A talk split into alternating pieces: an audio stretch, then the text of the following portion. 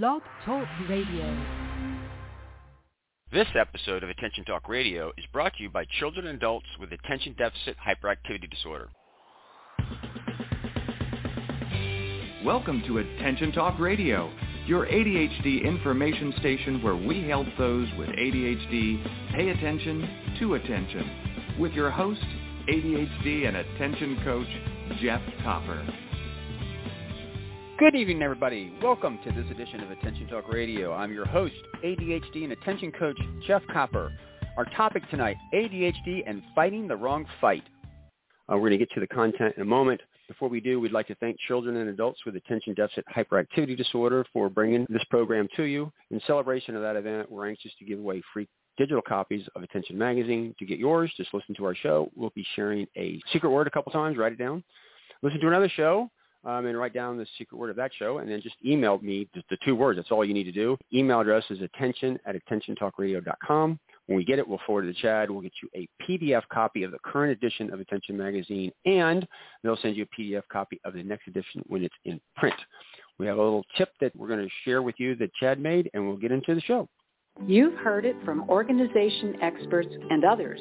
If you want to get things done, you need to keep to-do lists. If all the things you need or want to accomplish keep you up at night, you might think about spending five or ten minutes before bed writing down your list for the following day. Some people prefer to start their day by creating a list. Choose whichever works best for you. To learn more about time management and ADHD, visit chadd.org. Thank you so much, Chad, for your continued support. For those that are not aware, Chad is the largest not-for-profit organization that advocates on behalf of those with ADHD. We encourage all of our listeners to either donate or become members to support Chad.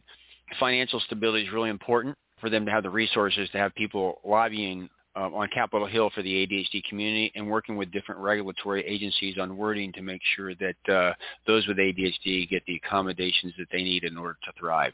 Again, for more information, to donate or to uh, become a member, go to chadd.org. I'm excited about our show tonight. Laura MacNiven's a pretty incredible person who kind of turned me on to the, the notion that you can't treat ADHD through shame and blame. And over the years, I've, I've looked at uh, emotions and realized, unfortunately, that they are actually stimulating, and the ADHD brain seeks stimulation. Furthermore, they're self-soothing. It sounds really screwy that that's the case because when we're real emotional and having some difficulty, people don't like to be in that state. But if you think about it, a lot of times you go there because it is self-soothing. And so just kind of teeing this stuff up as a notion of what's kind of going on, we wanted to really kind of address that today with Laura. And um, so let's get into it. We're here with Laura MacNiven, who is the Director of Clinical Services at Springboard Clinic, a leading multidisciplinary clinic specializing in ADHD awareness and treatment in Canada. She's the co-author of the new workbook for adults with ADHD entitled May We Have Your Attention Please, a Springboard Clinic workbook for living and thriving with adult ADHD. As a professional who experiences attention issues herself, she is deeply passionate about sharing a message of hope and effective tools to meet the challenges. She enjoys outdoor sports, writing, and exploring the world through the eyes of her two children. The clinic is found at www.springboardclinic.com. And with that, Laura, welcome to the show. Thank you for having me. So excited about this. There was a piece of work that you wrote. You can't treat ADHD through a lens of blame or indifference. And in that writing, you talked about beware of making sweeping statements that take you away from facing ADHD head on, and this is the part I really like, can get you fighting the wrong fight and putting yourself down. It can be a direct route to finding yourself uh, filled with shame and frustration. Can you talk to us about that writing and how it kind of came to be and what's it about? Because I want to use that as a as a as a place set to actually talk about this and kind of you and I give specific examples of how you get past it. So can you tell us about that writing, how it kind of came about, and your perspective on it? Mm-hmm, absolutely.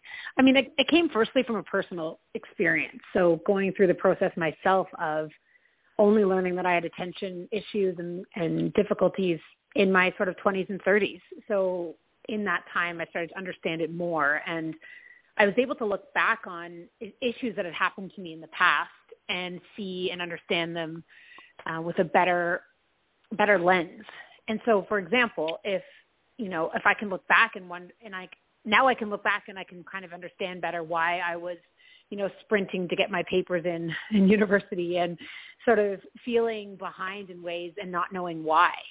And so I've I've really come to both understand that personally and then working with, you know, hundreds of clients over the years, really seeing how when you get stuck in in a really gentle way, I, I call it being upset about being upset, that getting stuck in kind of the feelings around ADHD, that's when you kind of really start to get hard on yourself. And the, the the biggest issue being that you don't actually fight the right fight that you that you aren't actually dealing with the issues of ADHD you're dealing with all the secondary issues. And when you're stuck in that place very hard to problem solve. You're almost in like mini depressions. You know you're you're stuck. And um when you're able to pull away from that and um have a more clear lens about what the actual primary issue is that's when you when I see and for myself and for individuals I, with I, that I've worked with, I see really exciting um, steps forward. Hey, that's inspirational. Um, and one of the reasons why we had you on the show, and I liked how you put it. You're you're not dealing with the primary stuff. You're dealing with the secondary issues, and like the the being upset about being upset is just like an emotional loop. And we've done a lot of shows a lot of shows on Attention Talk Radio talking about ADHD being an issue of self-regulation, and one of those that you need to do is you need to down-regulate emotions because emotions can be much a part of it. And when you're upset about being upset, it's just it's just catastrophizing everything and really kind of rolls out of rolls out of control. And I really like that notion to you know beware of sweeping statements that I want to talk about in a second because you actually are fighting the wrong fight. Um, when you start blaming yourself and, and, and shaming yourself and putting yourself down and really kind of getting indifference, it's really not helping the cause if anything, it's really making it all worse from my perspective. Is, is, do you agree to that, or anything to add? Yeah, I mean, I, I think that it gets you in this place where you you can't take ownership for what the actual problem is, and particularly I see that impact those around you. So, you know, take an example of let's imagine that you're late for a friend. Well, you're you're late probably firstly because of time management issues, but by the time you actually arrive late, you you kind of are punishing yourself you're you're frustrated within your own self, yep.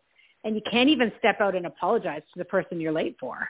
And so they're kind yep. of like, well, you know, okay, I'm just waiting here, and you're sort of deeply punishing yourself. You can't even enjoy lunch because you're up in your own head about it. You get stuck in these kind of hurricane experiences in the brain and you aren't able to actually face the fact that I'm sorry I'm late. You know, I'll take responsibility for that and yep. let's enjoy and move forward and have lunch. Yep. You actually can't be at lunch. You can't apologize to your friend. You get stuck in these these really deep rabbit holes. Yep. And it spirals and you get deeper and deeper and deeper. So I wanted to, to everybody, I don't want to minimize this. The trick of all this is actually, uh, this is you actually have to pause and down regulate your emotions. I mean, that's no easy feat, but I, I did want to just, Laura and I have some just discussions about just kind of what some of this looks like and really kind of help you switch your mindset a little bit. And so, you know, Laura, one of the things that I've learned over the years is I, again, I think that I look at the word procrastination as a, as you say it, a sweeping statement, and, and I call it somewhat emotional. Like if I'm not doing, I'm procrastinating. And to me, it carries with it a negative label. And um, everybody, I'm a coach. I do this. I've been doing this like 12 years. I do this day in and day out. But one of the things that I've learned, Laura, is that 70%, 75% of procrastination is rooted in ambiguity. And hmm. it's funny because if you ask yourself, what am I not clear about or what am I not, what is hard, it's very interesting diagnostic questions that actually can get you to the root of, of, of an issue or problem. And it's amazing how you can you can problem solve for there. So I'm going to give a real, real, real simple example. Um, it's a famous example for those around me. Is I got a call from a guy one time, and the first thing we were tracking was procrastination. And so the second call, he comes together. The first call is really just kind of setting things up. And I said, okay, let's get into procrastination. What's what's on your list? And he said, well, I need to call my relatives to tell them about my daughter's dance recital. And I said, okay. Now remember, this is his procrastination list. And he was like, I need to do this because I'm a horrible person. I don't do this stuff. And I said, well, what's hard about making a phone call? And he said, nothing. I said, no, seriously, what's hard? He said, nothing. It's easy. I said, well, wait a second. Let's just back up a second. You're paying me money to help you, right? Yes. This is at the top of your procrastination list. Yes. So it's easy? Like, come on, dude, you got to give this to me. If if it was easy, we wouldn't be talking about it. And so literally, he's like, well, I get it. I go, so hey, let's go back to the question. What's hard about making the call? And then all of a sudden he said, well, you know, actually, now that I think about it, usually when I call, they'll ask me, well, where do we park? What do we wear? And what do we bring? And like, okay, well, that's legitimate. And he goes, you know, to get that, now I got to, now, now he's talking his way through the problem, Laura. And he goes, now I got to go back to mm-hmm. my wife. And I, can already hear it like now. He, he starts, and then I'm going to get the, this, this, this one thing. Can't you just do this one thing? I've asked, you know, blah, blah, blah, blah, blah now, granted, the emotions are coming in because he doesn't want to have to go back and face that because she's having an emotional reaction. But what was interesting to me is he he actually bellied up and went to her and said, "Okay, listen, you know, what do I need to know?" And he did get the the, the right act, and he did it. But the next time she asked him to do something that was seemingly simple phone call, he literally said, "Hey, honey, what are they going to ask me that I don't know?" And what are the answers? And she told him, and all of a sudden he was making the phone call. And in this mm-hmm. real simple, very, very, very simple illustration, it goes right back to what you wrote. It was a sweeping statement. Procrastination is this broad-based thing that has this negative connotation and that people start fighting themselves up. And, and you, as you were saying is, listen, you got to face ADHD head on. And the idea is, I don't really know. I don't really know what's going to happen. I don't know what they're going to say. And if you say, what's hard about this is I don't really know, and you ask those questions, all of a sudden we actually begin to move forward. And so I want to pause and, you know, have you comment or add anything to that. But in a simple, simple little example, procrastination is just a sweep and emotional um, statement. You're not really addressing what's at issue. The issues you really don't necessarily know. I realize some of you don't think in those terms, but just something simple. What is am I biggest about or what's hard? And all of a sudden you get to a, a, a resolvable problem that's not ended up in shame and frustration, goes right back to your formula. So again, thoughts on this? Make sense? Yeah, absolutely. And I have actually, yeah, two, two comments on that. One, you know, I, I love examples like that because what what the way that we describe that kind of an experience at our clinic is that you you basically get neutral language that allows you to like dig into the minutia and find the answers you need. So we often call we often say blockers. So so what's blocking you? And at first, well, nothing. I mean, it's easy. But then there's that yeah, but if it were easy, you would have done it. And then you kind of dig into what specifically is blocking you. And that's much easier language than why am I a bad person that's lazy? you can, you, you need to kind yep, of get into uh-huh. that like, okay, let's deal with what's actually happening. I had, I had one client example that comes to mind when you share this story and he was, he was an executive and a really smart, impressive guy. And I was young at the time. I'm, I was early in my coaching and he kind of sat down and I could kind of feel the feeling of like, what are you going to teach me that, you know, I don't already know. Yep. and, and certainly that, that's not my role, but that was the vibe I was getting. And, um, we started talking about time management and he kind of said, well, you know, I've done a million workshops on time management. Like I, I get it. Like I know what time management is kind of thing. And we kind of had this moment and I said, well, why don't you put on the whiteboard what's going on in your mind? and it kind of shifted the, the the vibe from sort of testing whether I was going to be able to help him to sort of allowing him to personalize his own journey with what was going on. And it was this beautiful moment where he just started whiteboarding ideas, thoughts, what was what's all the things that are on his mind and that it kind of shifted from like what do I not know about time management to me real me sort of offering the opportunity and, and really him doing it of taking sort of the emotions out, the defensiveness out, and really starting to look at the, the, the data. What, what do I need to do and what's not getting done? And as he went through that process and allowed me in, um, you know, we, we had a beautiful coaching relationship for years because yep. he was able to kind of realize this was his journey. I was here to help him and, and to offer questioning and create this space that was, that was creative and, you know, neutral. Absolutely. But Absolutely. Definitely. You know, there was that, that switch from being emotional about it to like, okay, it may be kind of silly. It might seem a little silly, the things that I'm having trouble with versus the things that I'm doing an amazing job at. But let's just put them all up there and deal with the, you know, fight the fight, fight the right fight. Absolutely. Absolutely. Absolutely. Everybody, we're going to go Yeah. to break real quick. Uh, when we come back, we want to continue this discussion. We have some more examples I want to share with you. Our secret word tonight is blocker. I love that, Laura. It's like perfect. Like, what's hard? Blocker. I mean, these are all diagnostic tools to get out of the emotion of it. So our secret word tonight is blocker. And check out Laura's website at springboardclinic.com. Again, that's springboardclinic.com. And with that, we'll be right back after these messages. Your life, your world, your choice. This is Attention Talk Radio. Are you always late? The Time Timer is an award-winning time management solution that's helped millions of people with ADHD manage life better. As time passes, Time Timer's bright red disc disappears. Visit timetimer.com and use the discount code ATR for 15% off. Transform lives as a professionally trained ADHD coach at the ADD Coach Academy. ADHD coaching is in demand, a calling, and a career. Learn how you can change lives by going to addca.com slash ATR. That's addca.com slash ATR. Managing ADHD is about pausing before you ponder and proceed. This opportunity to practice pausing is being brought to you by digcoaching.com. And now back to Attention Talk Radio. Welcome back, everybody. We're having a great conversation with Laura MacNiven. It was this this whole show was actually inspired by a few sentences that she wrote. You know, you can't treat ADHD through the lens of blame and indifference. Um, in other words, uh, being upset about being upset is not going to help you. So uh, we were talking about that, and we were talking about some examples of how you back out of it and actually try to take the emotion away and really start to problem solve. Uh, I gave an example on procrastination and said, you know, you stop and say, what am I not clear about or what's hard? And she's saying, well, what's blocking you? What's the obstruction?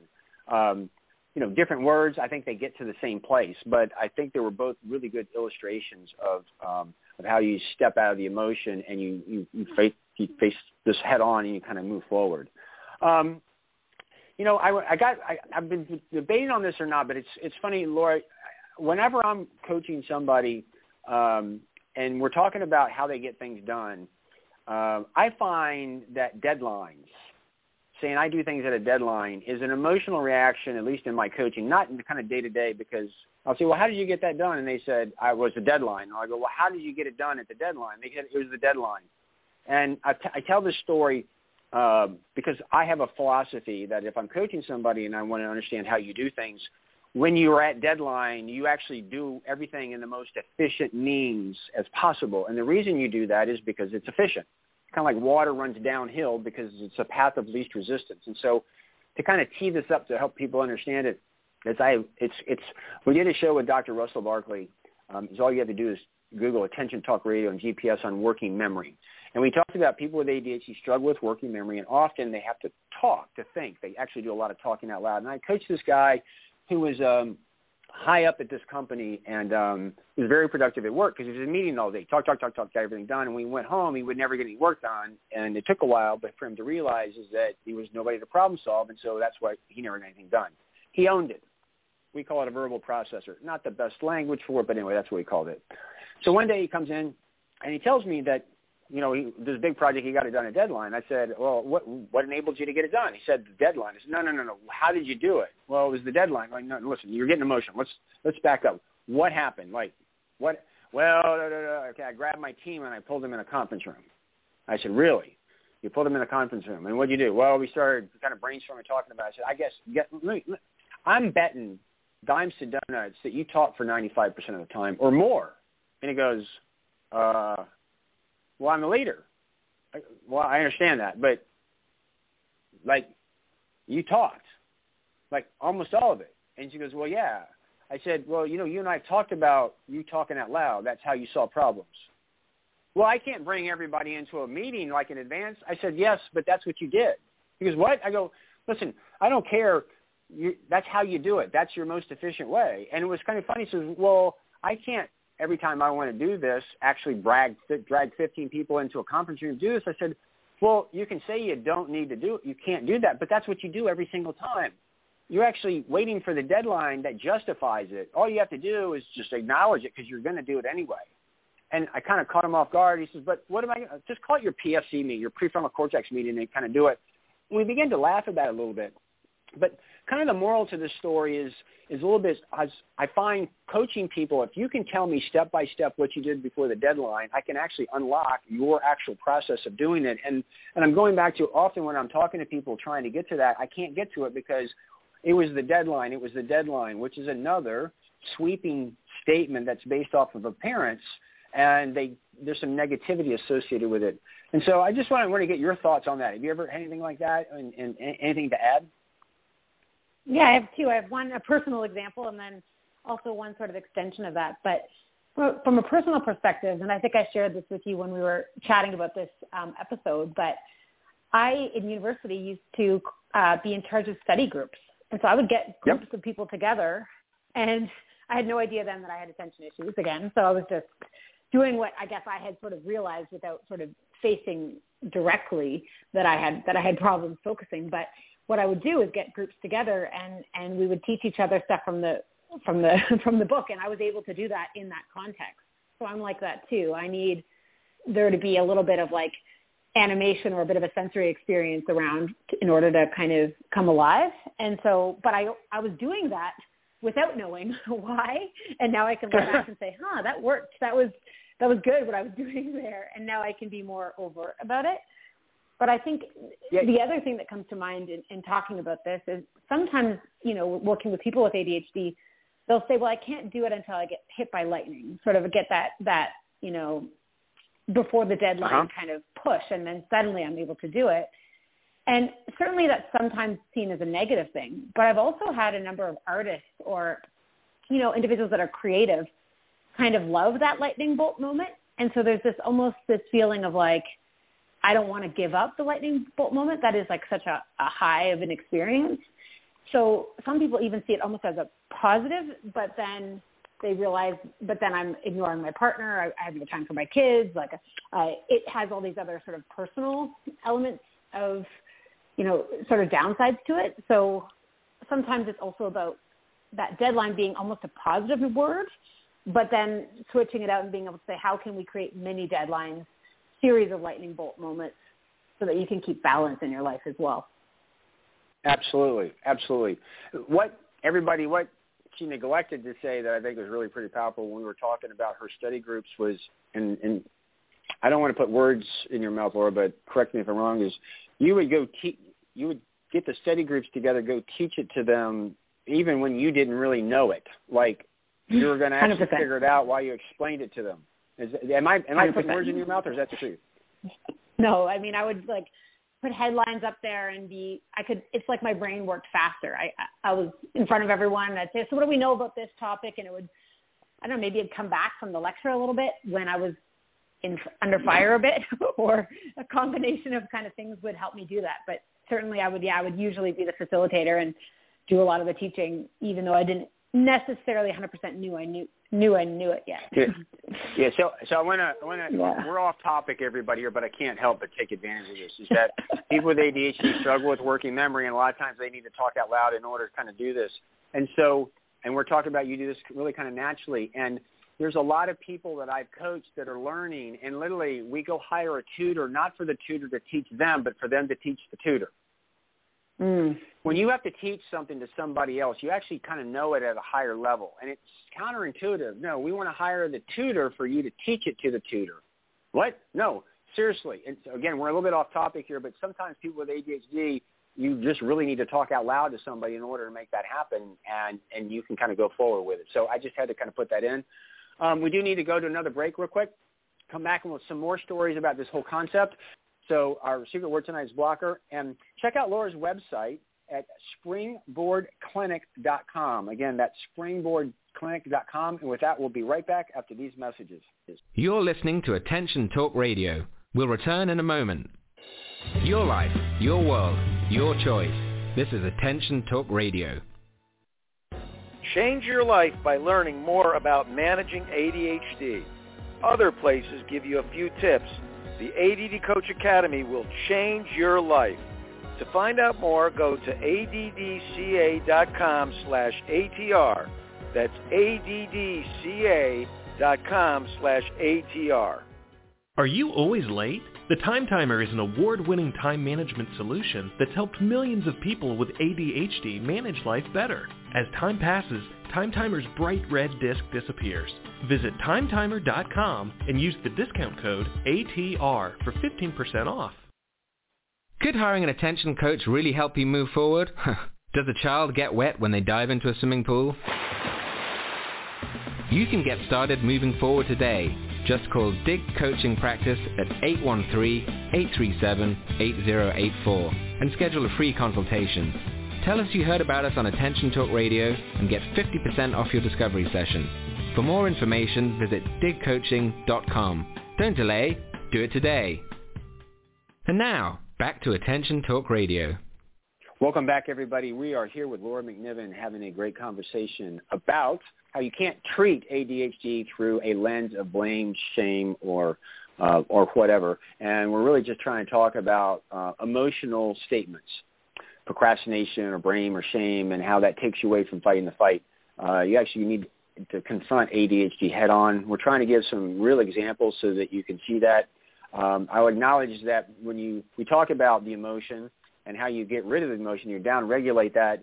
We're skipping over that part. We have other shows because that's really, really hard. I really want to emphasize that's hard. If it was really easy, you would have all done it by now. But needless to say, hopefully you'll get some inspiration from this because you'll be realizing the power of this if you can stop and say what's blocking me or what's hard or what's ambiguous. We've had some real good examples. You know, Laura, there's another word out there that people throw out a lot is in perfectionist or I'm, I'm a perfectionist. I find that to be a little bit of an emotional response too. What are your thoughts on that?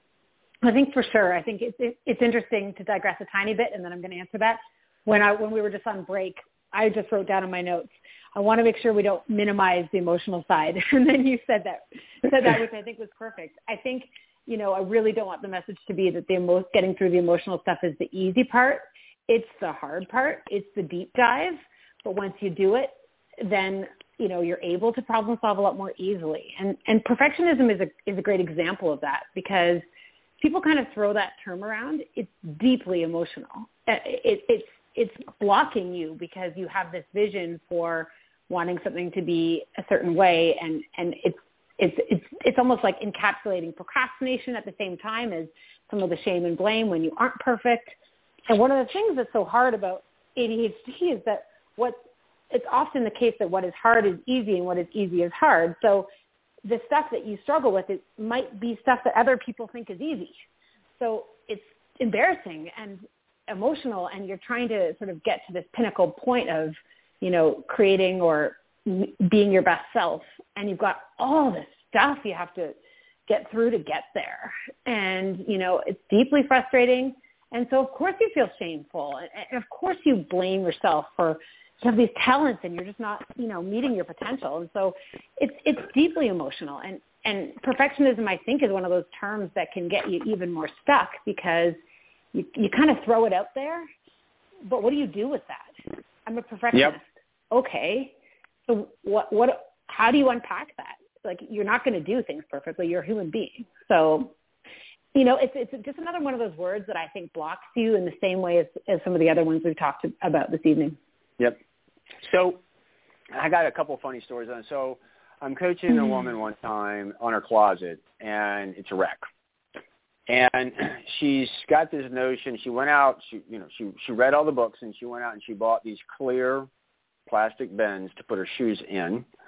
And they were supposed to be arranged in stacks because they're clear, so she could see them. And they were all this is pre thing. And I was coaching on it one time, and um, she was getting emotional. I'm a perfectionist, and you know, I got to have my closet just so. And anyway, it was kind of funny, but she was just paralyzed for it. And one thing I've learned about people with ADHD, you procrastinate um, when it's ambiguous, but the other 25% of the time is if it's boring, and particularly if it's got a lot of steps. I call it friction, which is that's a concept for another time. And I'm sitting there and I'm looking at this thing, and, and she sends me pictures of it, and she's like this. She's she's labeled herself as a perfectionist. I'm like, I know that you're visual, but I also know that you're not going to do anything that's boring that requires a lot of steps.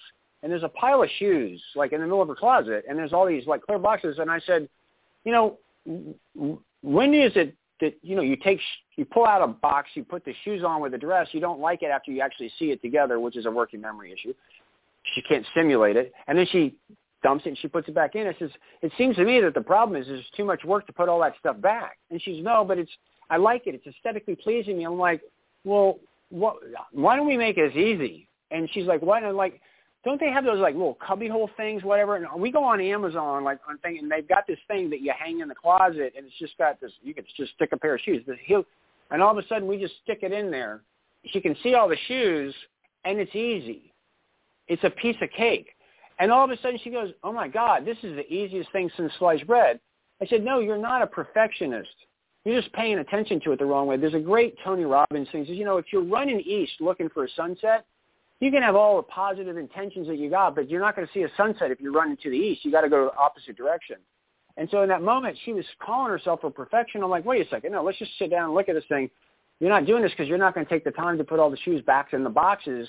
Let's make this thing simple so in other words, we just try to meet ADHD head on. It's repetitive and boring. There's a lot of friction. How can we make this visual without a lot of steps? So we got, again, this, it's this thing that hangs, I forget what you call it, and there's like all these pockets to put the shoes in. And all of a sudden it changed the world. Again, not a perfectionist, but she was labeling herself, and we were stuck that way until we said, wait a second, head on, it's too repetitive and too boring for you to do that, and we came up with the different solutions. Thoughts? What do you mm-hmm. think of that? Yeah, no, I was just kind of thinking about. I mean, one, I was I was laughing to myself because one of the most fun parts about working in ADHD, and you can agree if you or disagree, but is that it's so fun because we also we often get to help people with the easy stuff, right? like you're you're you know like it's hard it's hard in the moment, but there you know once you can kind of lift that um, that clouding vision and and sort of take away the sweeping statement, there's kind of a lot of like fun in the minutia that there's often very small things blocking people, not such, yep. you know, enormous problems. And so it's very satisfying to work in this area because, you know, if you have the opportunity to work with a coach or if you're a coach and you have the opportunity to work with a client with ADHD, you get to lift this veil and find this space where you get to look at life in a in a new way and often solve a lot of things pretty quickly because you're able to oh yes to get through to get through you know and it's very satisfying and, and sort and sort of fun but i i was also thinking about you know is does everybody have these kind of sweeping statements about themselves i mean i'm sure to a degree or or is it is it a lot of having grown up with adhd or being a little bit different and and neurodiverse that you're told these terms and then you hold them. I mean, maybe this is another whole another whole show, but it's it's interesting to think about how often people with ADHD come and they sort of have names for things, but they don't necessarily um, they're sort of a disadvantage for them rather than an advantage. Um, and it kind of goes to like these big macro words when really we're trying to take them back to like these these micro examples that allow the, the answers for them. Yep. I don't know. What do you think? Is there's something there? but, I think. No, you know, I, I think I, I, I, it's interesting how you brought that up. I mean, here's here's my response to that, and that is number one yeah. is human beings are, are parents based, and there's a great quote that I stumbled into that I latched on a couple of weeks ago is that the sun does not rotate around the earth. It doesn't. We rotate around the sun. But the comment is, without the right technology, it looks like it does. And so before Galileo, we thought we were the center of the universe. He said, nope, listen, we we rotate around the sun, not the other way around. They like threw him in jail, took a generation stuff. And I say that's really really important because often um, people with ADHD are kind of beat it because everybody's based off appearance. And I, you know, first interview I ever had with Dr. Russell Barkley in 2011 on emotion, and then 2012 on ADHD as a self-regulation issue. The world changed to me because, you know, it's it's ADHD is not a deficit of attention; it's a self-regulation issue if a kid's got ADHD and he's playing computer games day in and day out all weekend, that's not a deficit of attention. His issue's stopping and going to bed or doing his homework. And so with that technology, when you look at ADHD as a self-regulation, it's no longer impulsivity, it's self-regulation. It's not distractibility, it's self-regulation. Anger and frustration is all self-regulation. It really makes a lot of sense. The other thing is when people look at people with ADHD and they've got piles and stuff everywhere, it's become clear to me that they have that out because if you out of sight, out of mind, it's a working memory issue, the reason that they have it out. And by the way, it's, there's a delicate balance. You got to have stuff out as reminders, but if you have too much out, it becomes invisible because you become overwhelmed with it. But what where I'm going with this.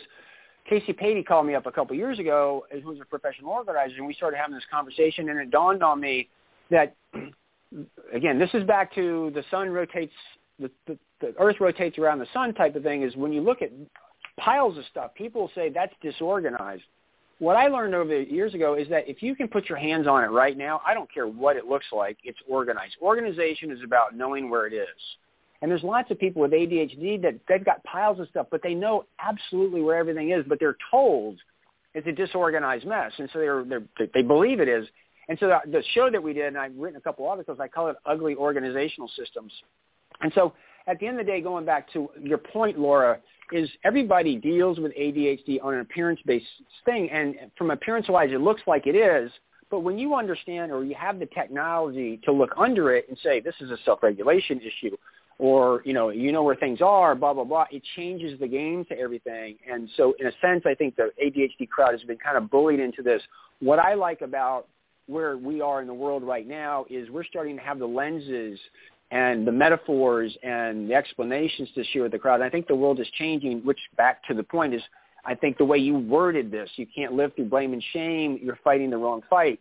And so we're starting to kind of come around, and this show has really helped people actually start to see these things. So in summary to your question is people with ADHD are kind of brainwashed into this because everybody else is judging them because of their own emotional problems. I don't like the clutter. You're disorganized. I want you to. That's not about the person with ADHD if they can find anything. It's about the other person. Does that make sense, Laura? Hmm. I mean, anything to add or, or thoughts on that? Yeah, I mean, I think that it's really interesting, right? That if you you don't fit into the way it's supposed to look, then you then their new labels are created for it, whether from others or yourself, that in, in turn yeah. become the hardest baggage that you have to carry.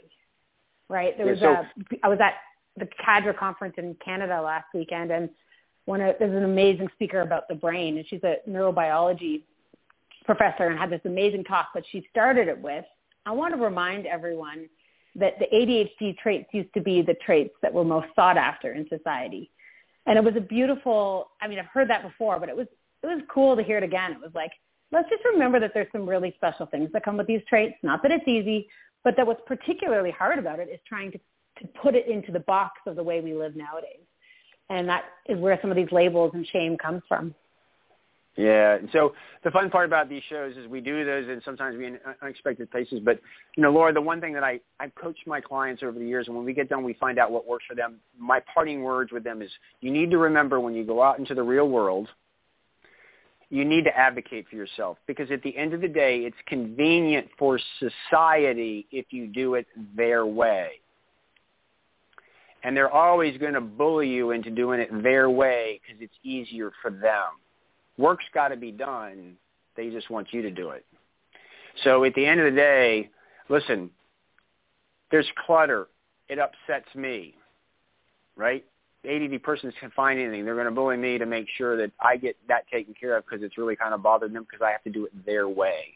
And if people with ADHD, if you understand what works for you, sometimes you just have to advocate yourself. I go back to a show that I did with Dr. Russell Barkley on working memory it was kind of cool. On our interview, we talked about working memory. I talked about what I learned, and we got to the end of it and said, you know, paper is high tech for people with ADHD. And he agreed, like sometimes you need to do that, although everybody's pushed to these other things. And you know, if you know that works for you, sometimes you just have to set up and do it and say this is the way it works. So, anyway, just a small editorial comment. Um, as we pull this thing together, any last thoughts or any last words before we close it out? Yeah, no, I think that we're we're getting to the place where we're kind of coming full circle on our point, which is really that you have to do the work to find your way to do things.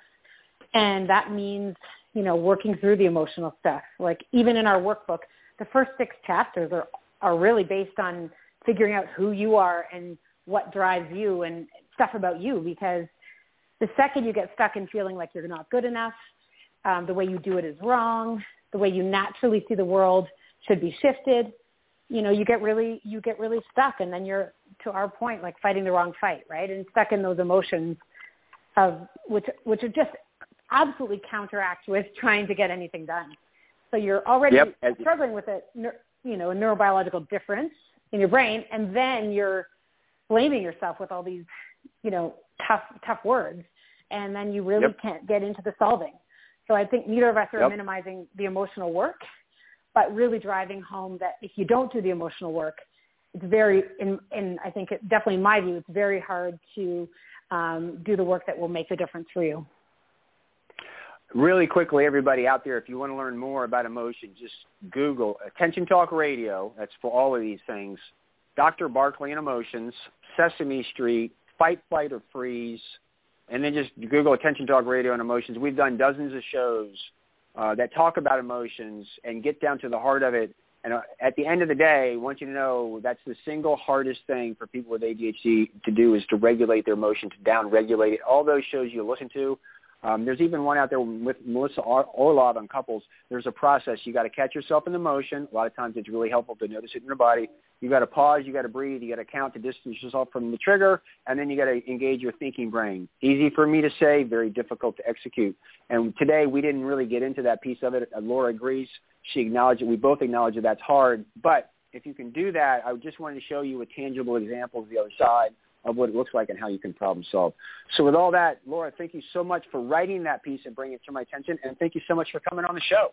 Thank you for having me. I always love talking to you, so thanks for your time. Uh, we're going to find some other ones. So everybody, uh, again, our, our secret word tonight is blocker, and um, you need to look at uh, Laura's website uh, and also check out her book. Um, it's at springboardclinic.com. With that, we hope you've enjoyed this episode of Attention Talk Radio. Take care.